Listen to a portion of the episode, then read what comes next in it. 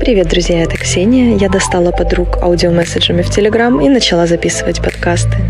Всем привет! Сегодня у нас очень необычный выпуск. Нас будет трое. У нас выпуск тройничок. С нами будет э, Лера, с которой мы говорили в прошлом подкасте про отбеливание зубов. С нами будет Юля, с которой мы говорили на несколько подкастов раньше о инвестициях в бриллианты. И, конечно же, я. Вышло так, что в этом выпуске вы услышите очень много историй о разной литературе, о жизненном опыте, о мотивации, о том, как преодолеть проблемы, кризисы, а, что нас мотивирует. Очень много философствовали, обсуждали очень интересные книги. Надеюсь, вам будет интересно. Давайте начнем здороваться. Привет, девочки. Привет, Ксюша. Привет. А где шаломчик, Юля? Ну, Шаломчик. Спасибо. А, Значит, девочки, ведите себя естественно, имитируем, как будто бы мы сидим вместе и пьем. Я уже после.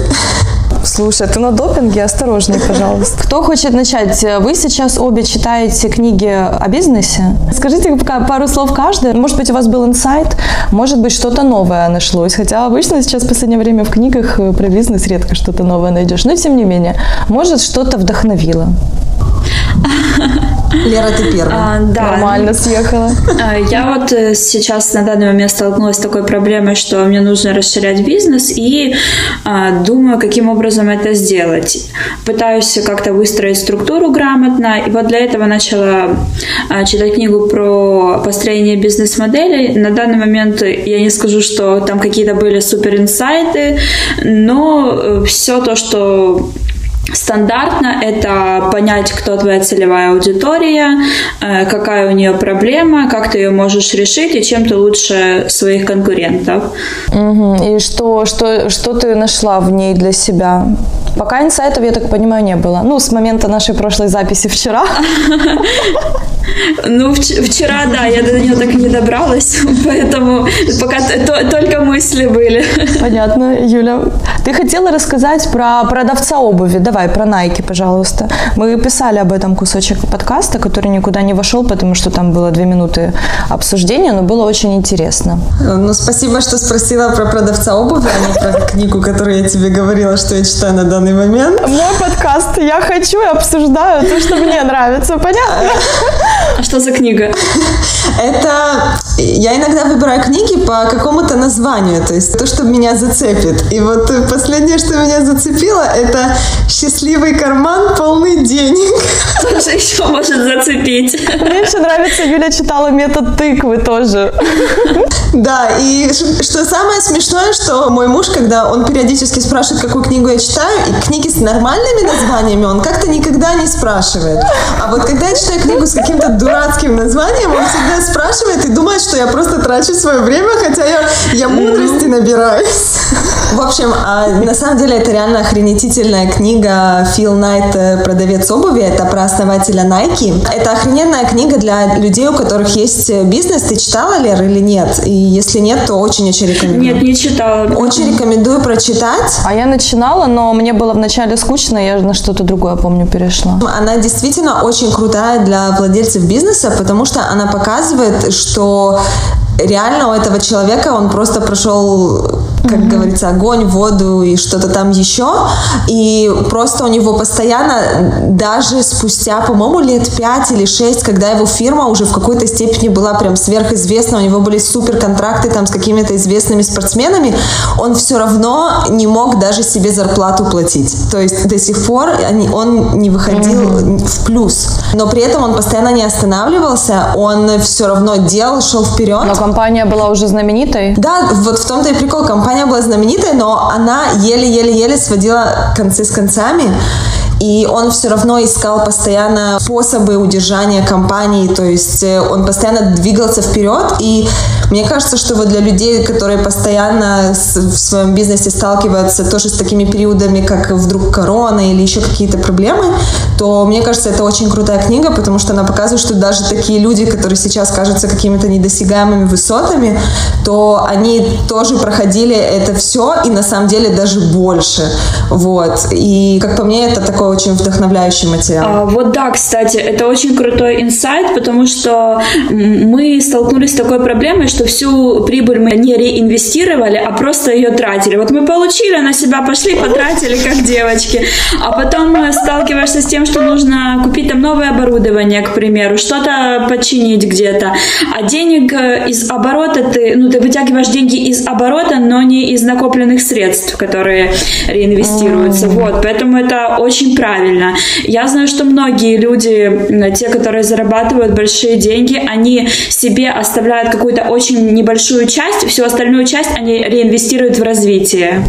Интересно. Кстати, насчет этого я читала другую книгу, которая называется «Сначала заплати себе». И она на самом деле реально... О, она хорошая. Она реально, да, хорошая, потому что она показывает, что нужно всегда определить процент, который ты, как, который ты должен себе заплатить, да, как работнику, как владельцу бизнеса, потому что э, есть вот действительно многие люди, как тот же, например, Фил Найт, которые вот на протяжении стольких лет ничего не зарабатывали, хотя они все равно должны были себе оставлять, не скажем так, по миллиону долларов в месяц, но все равно платить себе прибыль. То есть это когда две стороны медали. Ты либо вообще ничего не откладываешь и тратишь, либо ты себе делаешь огромную зарплату, а при этом э, бизнес не двигается, то потому что нет э, постоянных реинвестиций. Поэтому нужно найти эту золотую середину и себя как бы не обделить как э, владельца и как вообще человека, который живет, ест, пьет и покупает вещи, mm-hmm. но при этом и удержать бизнес. Так что это где-то нужно искать этот баланс, не забывать. Ой, девочки, не знаю, я вас так слушаю, думаю, зачем читать эти книги, если у меня это все абсолютно естественным путем. Не, кстати, Юля вот не даст соврать, я с детства всегда умела откладывать. И как я вообще смогла накупить все, что я смогла накупить? Э, тем образом, что я как-то абсолютно интуитивно с детства, если даже мне кто-то дарил, знаете, пойду на каледую там лет в пять денег, или родители подарили на день рождения, там родственники, да, еще что-то, или э, что-то продала соседям, каких-то игрушек и получила денег. Неважно, где я их брала, я всегда почему-то, у меня была заначка, у меня до сих пор есть заначки, которые у меня просто неприкасаемые абсолютно. Если я говорю, что у меня нет денег, у меня еще 500 заначек, значит, есть. А, но я все равно уже начинаю переживать, потому что они должны быть, я их не хочу брать. Нет, двигатель мы не пойдем. Так, я слышу голос из Израиля, я не пойму. Вот. А также я всегда, типа, откладывала часть, э, часть, которую я тратила, была небольшая. Часть откладывала куда-то совсем далеко, часть откладывала на конкретные желания. Например, я там хотела в школе купить телефон, и я такая, так, у меня есть 100 гривен, из них 20 я потрачу сейчас, и, в принципе, буду, да, их тратить э, по какому-то желанию своему.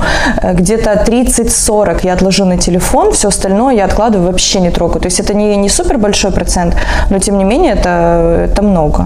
Лер, ты умеешь откладывать? Вот, кстати, я заметила такую штуку, что если э, ну, мне поступают какие-то деньги, да, естественно, там какую-то часть, к примеру, 20% я откладываю, но в бизнесе почему-то у меня это не работало до определенного момента. То есть мы вытягивали эту прибыль да. из оборота, полностью ее не реинвестировали, а просто вытягивали в себе в качестве зарплаты, скажем так.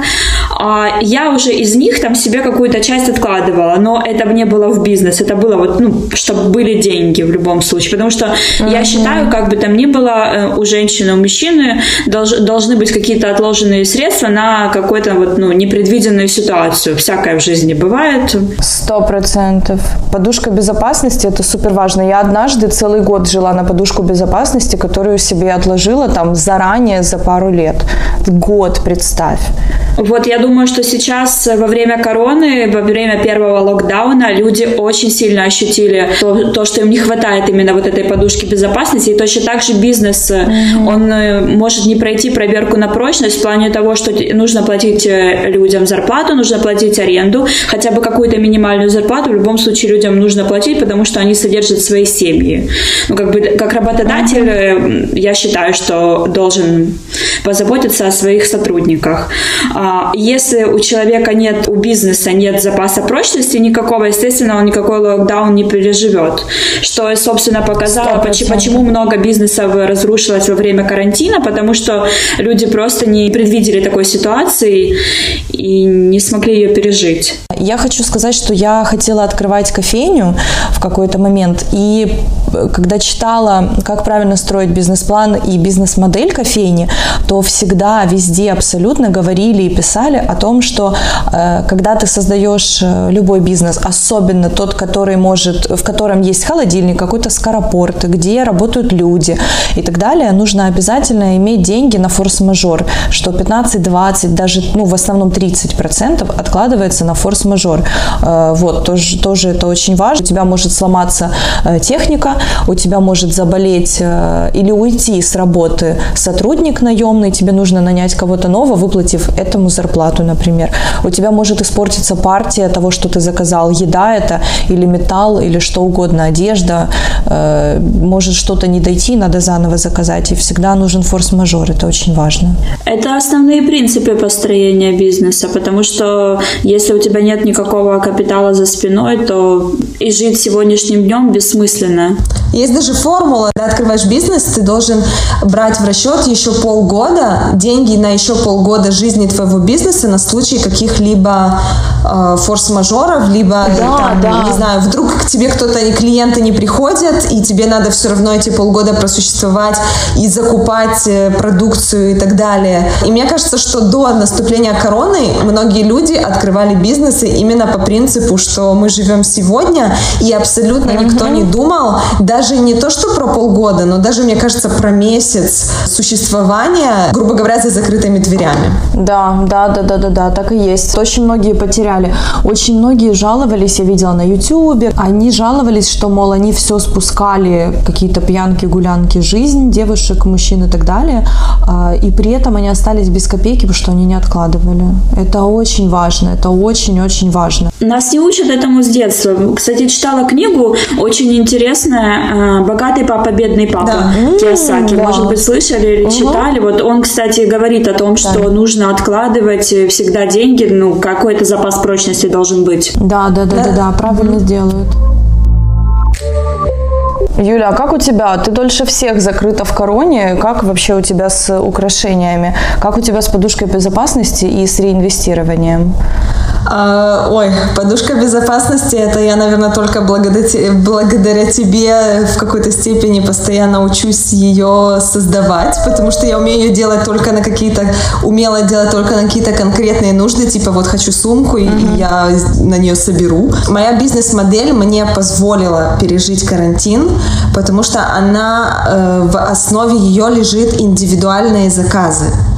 Это значит, угу. что у меня нет э, стоков, которые мне нужно сбыть. То есть те стоки, которые у меня есть, это минимальные стоки, которые это просто, да, не скажем так, сотни тысяч долларов, которые просто лежат и с ними ничего, нечего делать.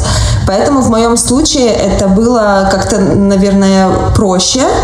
И опять-таки, все-таки я приспособилась и считаю, на самом деле, я считаю, что корона это просто в какой-то степени благословение для людей, потому что она действительно открывает глаза для тех, кто э, никогда не думал про подушку безопасности, для тех, кто думает, что мы живем э, YOLO, да, you live only once, то она как mm-hmm. бы заставила нас э, понять на самом деле, что абсолютно нет, и, и есть завтра, и послезавтра, и надо об этом думать. И просто в моем бизнесе я приспособилась к периоду. Все, что можно было по ограничениям, то есть все, что можно было соблюдать, я соблюдала и работала в соответствии с этими вещами. Но, говорю, моя модель мне просто позво- позволила это сделать. Действительно очень хорошо. А у тебя как э, с карантином? А я хотела сказать... Не... У тебя же сфера услуг, ты же с людьми работаешь. Э, да, ну, мы позволили себе пережить этот карантин, в принципе, нормально. Я даже довольна. Естественно, был отложенный спрос, который окупил э, затраты э, во время карантина. То есть там, когда у нас угу. был карантин в марте, получается, в мае, в мае у меня окупил этот весь карантин, плюс мне сделали скидку за аренду. Ну, я, в принципе, довольна, да. Я что Супер. хотела сказать по поводу нынешней ситуации в плане, что бизнес многие переходят онлайн, там онлайн-магазины, это огромное спасение, потому что людям не да. нужно арендовать помещение, они могут э, обслуживать клиентов онлайн, даже вот будучи на карантине, правильно продавая там э, определенные товары, то тут же там будет ювелирка, одежда, еще что-то, как Зара выехала, у них там невероятное количество заказов было именно онлайн, и на данный момент... И на данный момент э, у них в основном тоже все заказы уже перешли на онлайн, то есть в магазине не так много людей. А я, кстати, на карантине ничего не покупала в Заре. Серьезно? Вообще ничего. Я вообще, я все время, у меня, знаете, я когда нервничаю, мне надо покупать. У меня прям болезнь. Если я не покупаю вещи, я начинаю, Юля кивает, я начинаю покупать э, там обувь. Не покупаю обувь, покупаю какие-то кальяны, чашки красивые, какую-то фигню. Если я считаю, что мне больше не нужно ничего, девочки, я начинаю покупать еду.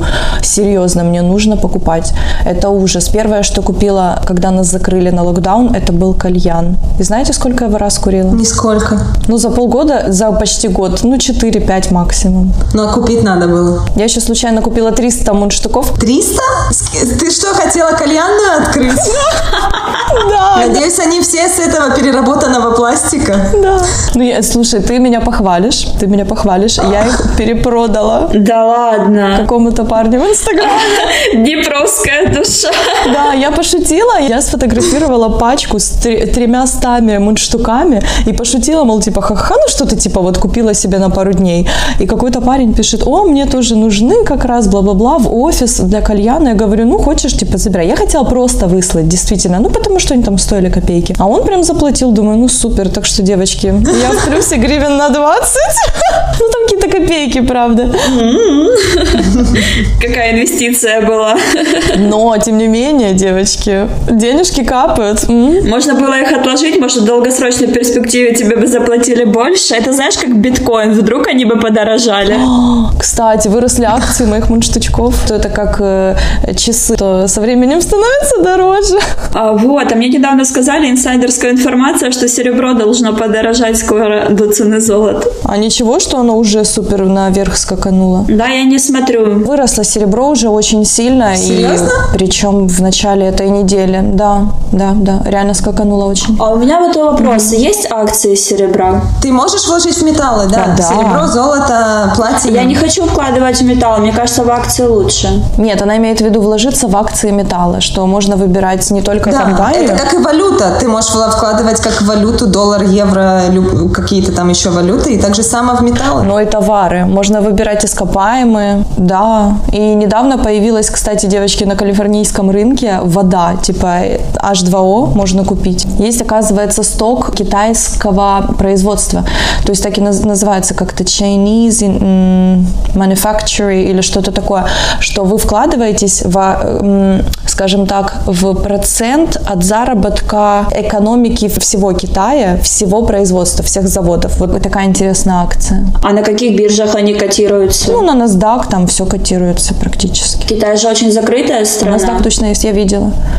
Но они же продаются на американских биржах как раз на, на самых первых. Как и Alibaba, да? Да, да, да, да. Алибаба, кстати, недавно очень сильно упал из-за скандалов, а потом резко взлетел. Потом поднялся. Да. Я вложилась в, в, в виртуальном портфолио. А почему я не знала об этом? Ну, потому что, потому что ты должна послушать этот подкаст и узнать. Ну вот, да, теперь я буду отслеживать. Мы такие умнички, мы интересуемся не только платьями. Я уже пропустила акции авиакомпании, которые упали, теперь они растут. Да, блин, сейчас все в Боинг вложились, ну, давно, да. Ну, слушай, ничего страшного. Всегда что-то падает, всегда можно где-то что-то вовремя урвать. Нужно пустить какой-то слух. Да, да, так недавно так и сделали. Взяли, значит, пустили, ну, не пустили слух, а искусственно накачали акции компании, которая производит CD-диски. CD, девочки, диски, вы представляете?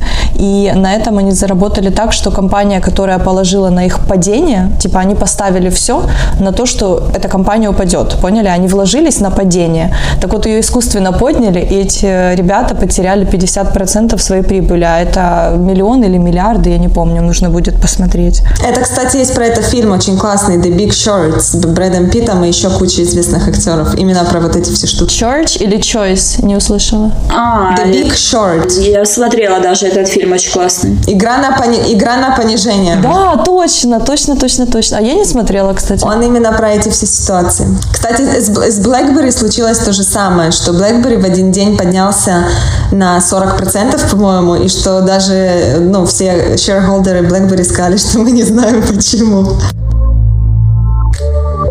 Я посещала курсы флористики. Девочки, из этого вы можете узнать, в принципе, там принцип золотого сечения. Принцип золотого сечения меня сразу же так, как я как неуч, который не знает, что это такое.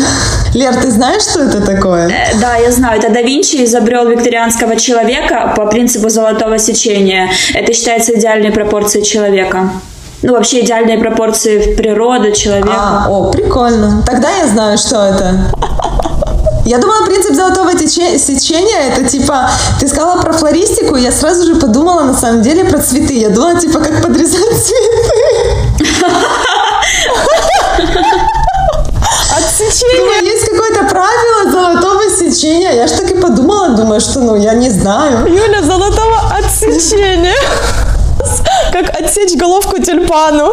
Вот, я так и подумала. А все должны знать. Господи. Ну да, женщины собрались. Тут ты смотри, божья логика, это супер. Мне кажется, если мужчины будут слушать, а они будут слушать, правда?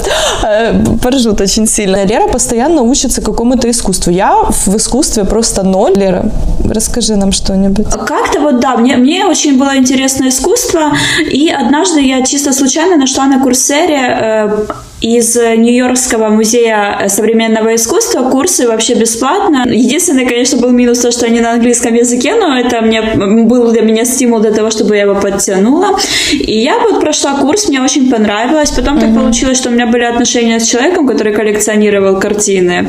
Он там на Солдзвес покупал. И я вот э, с этим всем как-то поняла, что для, для себя это тоже интересно. Я немножечко пишу, и э, мне интересно разбираться вот именно в этом. Чисто для души, не для какой ни коммерции, нет, потому что меня многие спрашивают, хочу ли я работать в этом бизнесе. В Украине точно не хочу. Если где-то в Лондоне, к примеру, или в Нью-Йорке, да, можно было бы. Здесь это коммерчески невыгодно, поэтому я не вижу смысла тратить на это свое время, но так чисто вот для души, да, мне это интересно. Я тоже такой человек, Ксюша, что мне постоянно хочется учиться. Я, кстати, прошла же по твоему совету ку- курсы по НЛП.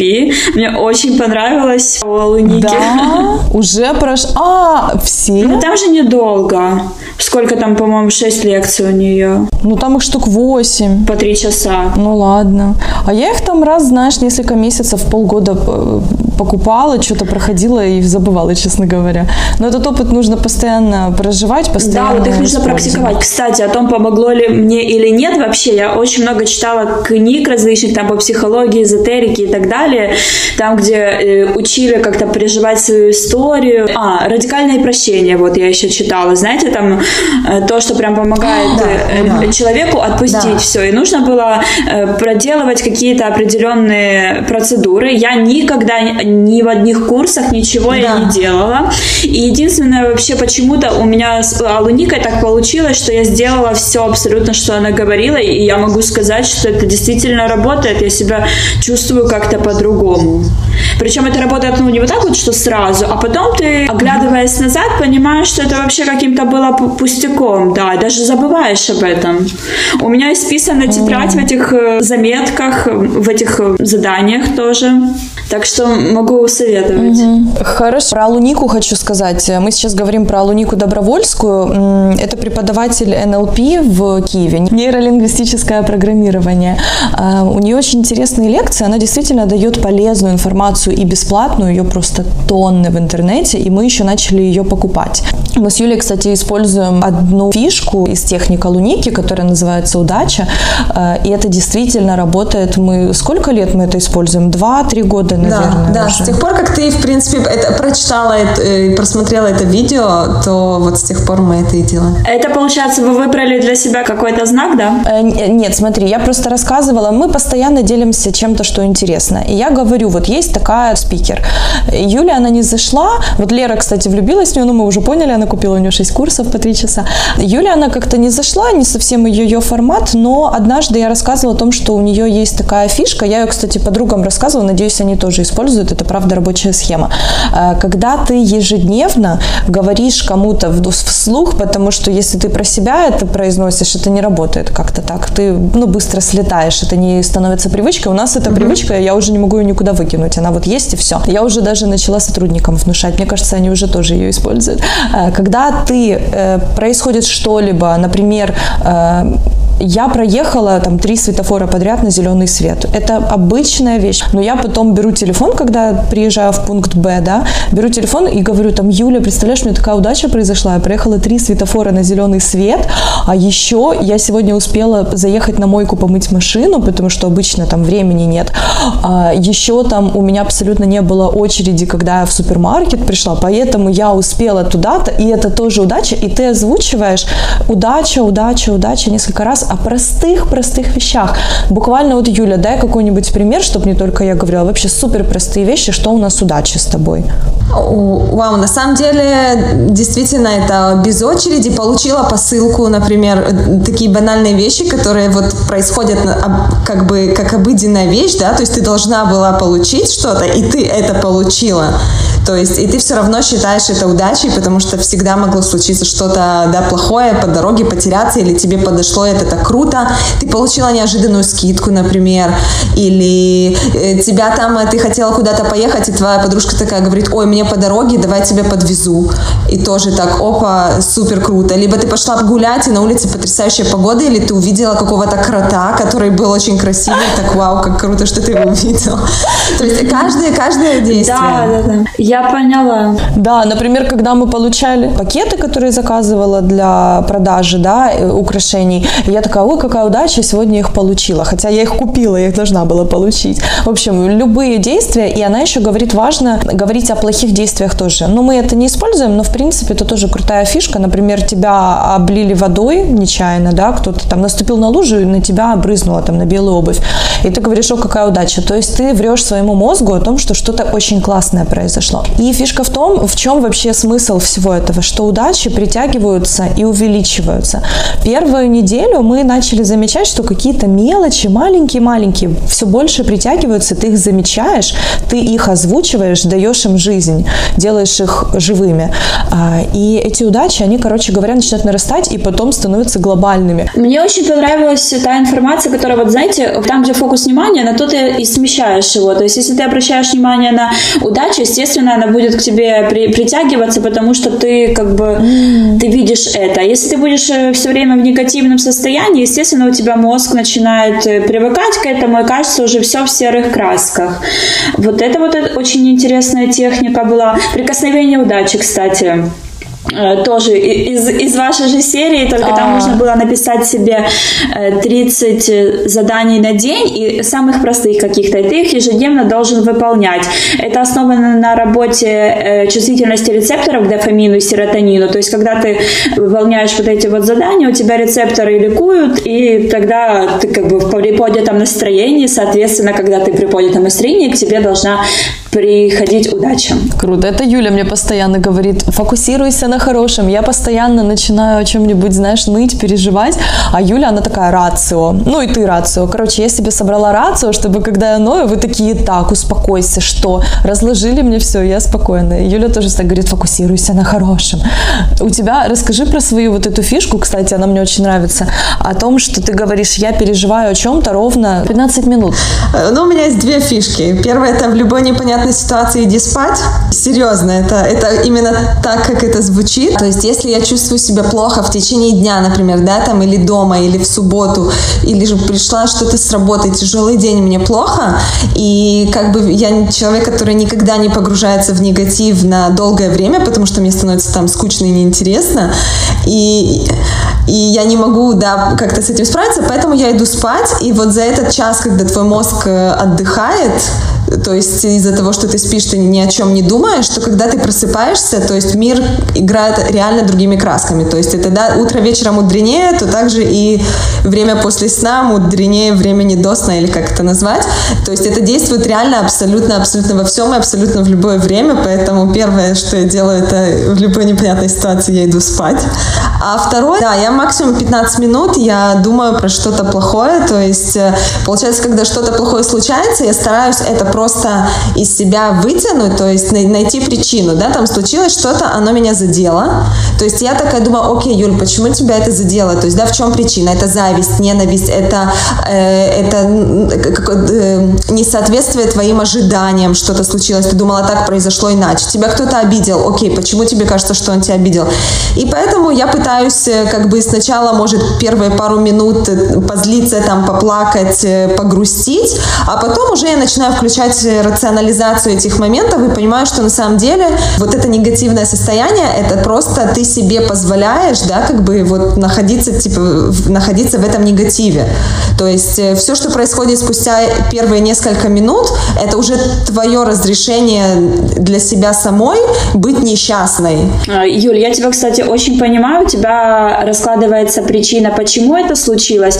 А у меня это работает немножечко по-другому, но я тоже долго не расстраиваюсь. У меня это так. Получается, какая-то есть э, штука, которая меня расстроила. Я понимаю, что это уже произошло, с этим ничего не сделаешь. Соответственно, нужно исходить от того, что есть и как решить проблему. Все. Боже, какие вы у меня рациональные. То есть, э, ну, по-другому все равно ты не, не вернешь время назад, ты его не исправишь никаким образом. Тебе нужно думать в будущее, то, э, то, что ты хочешь получить, то, каким образом ты хочешь это получить, уже отталкиваясь от того, что у тебя есть. Вот я прям, я вообще не такая, я, ну, уже научилась такие вещи проворачивать, скажем, заставлять себя, но мне нужно, знаете, я из тех людей, которым надо прожить вот это. Ну, вот бывает такое, ну, ты это прожил, ну, там, час, бывает день, если это сложная ситуация. Потом раз, и тоже начинаю вот так рационально думать, что с этим делать, срочно менять, но первое, я прям вот не могу, когда мне говорят, типа, ну, успокойся, все будет хорошо, не переживай, а мне надо, вот знаете, прям вот эта драма на какую-то минутку прям очень нужна. я хотела еще вспомнить, я к Юле обращаюсь, если происходит что-то плохое, э, то ты начинаешь искать, к чему хорошему это приведет сразу, сразу же. Помнишь, у нас было, что, например, какой-то клиент сорвался, и мы такие, так это хорошо, у меня появился только что опыт, как не потерять его. Я теперь, у меня появилась еще одна модель человека, ответ которого я знаю. В будущем я его, когда услышу, услышу вот эти звоночки, кусочки такого же ответа, я смогу, смогу не отвечать, как сегодня, например, не делать этого. Ты, короче, просто учишься на, на прошлом, ты его анализируешь, и в, будущем ты эти паттерны запоминаешь, и когда они повторяются в будущем, ты к ним уже готова, и ты не повторяешь прошлых ошибок или не делаешь действий, которые ты делала в прошлом. Это как, так, как все дети, да, учатся вот, да, трогать огонь и так далее. То есть все эти вещи мы понимаем на практике. Один раз э, дотронулись до свечечки, а потом уже нет, потому что горячо. Вот. И так как бы в жизни. И как работает? Да, да, да, точно. То есть ты воспринимаешь это как урок, а не как обидку. Правильно? Вот, очень удобная тоже штука. Возможно, это будет кому-то полезно. И хотела сказать о том, что недавно в моей жизни случайным образом ко мне в руки попала книжка «Магия», которая называется, от создательницы книги «Секрет». А, в этой книге, значит, содержится 27 уроков на 27 дней, и ты каждый день выполняешь какое-то задание. Юля тоже ее уже читала, мне она очень нравится. Я на задании 16 остановилась месяца полтора назад. А я сделала все. Да, конечно, ничего ты не все сделала. Я сделала все. И я все 20, я 20... Да ты говорила, что тебе не все нравится. Да, мне не все нравится, но я все делала. Блин, и я все и делала. Я 28 дней подряд утром писала благодарности каждый день, 10 новых благодарностей за что бы то ни было, с причинами, почему ты за эти вещи благодарна. И каждый день, то есть это получается 200, 280 или 290 благодарностей вообще за вот эти все дни набралось. Круто. Там, короче, да, фишка в том, что там разные-разные-разные задания, но самое главное, что их объединяет, это утром и вечером. Утром ты пишешь, прям пишешь 10 благодарностей с причинами, почему ты чему-то благодарна. И это, девочки, я вам хочу сказать, что теперь, когда загадываю желание, например, на Новый год, у меня даже уже желание формируется иначе. Я не могу представить, типа, я хочу яхту. И я не могу представить, как все коучи говорят на марафонах, представь, что это у тебя есть. И я такая, э, я желанно, красиво, счастлива. Нет, все, теперь я такая, у меня реально другая формулировка автоматом. Я говорю, я безумно благодарна за то, что у меня сейчас есть вот это и это, за то, что я сейчас вот такая-такая, обращаясь как бы из будущего. Очень интересная штука. И когда ты объясняешь свою благодарность, не просто спасибо за хороший день или спасибо за то, что у меня сегодня блестят волосы. Ну, так как э, в день нужно сделать целых 10 благодарностей за что-то, то сложно найти суперфундаментальные вещи. Конечно, ты пишешь вообще что угодно. Там, я сегодня маникюр сделал. Ну, знаете, реально мелочь. Когда ты объясняешь, почему ты благодарна, это действительно ты проживаешь этот момент еще раз, и это очень круто тоже ты осознаешь еще этот момент, и ты тоже осознаешь, что на самом деле, э, ну, как, какой бы ты ничтожной или какой-то несчастной, бедной не считал свою жизнь, то на самом деле у тебя есть абсолютно все и огромное-огромное количество вещей. То есть у каждого человека, который это делает, у него есть вот 280 вещей, за которые он может быть благодарен, начиная с воздуха, который да. мы дышим, и сердцем, которое живет. И получается тоже это действительно очень крутая практика. Я благодарю за все, и потом выделяю самое яркое. То есть э, вспоминаю вот абсолютно все. Вот и смотри на нее, какая старательная. И я до сих пор это делаю, потому что это реально очень крутая вещь, потому что она тебя посылает спать, скажем так, счастливой, неважно, какой ты день, какой день у тебя был. Да, правда, ты начинаешь восхищаться своей жизнью, вот действительно ценить, ценить очень много мелких вещей. Мы вот сейчас затронули эту тему с благодарностями, и насколько вот э, отовсюду с интернета люди говорят о том, что у них депрессия, они не знают никакой радости в жизни. Вот элементарные вещи, если они будут проделывать вот эти вот благодарности, пусть там солнцу, свету, писать, это кажется глупым, но на самом деле, если ты будешь делать это из раза в раз, это будет э, через неделю, это даст свои плоды. Да жалуются, они просто не замечают того, что вокруг, того, что, ну, действительно у них есть жизнь. Сто процентов, и это факт, да. И это уже очень ценно, да.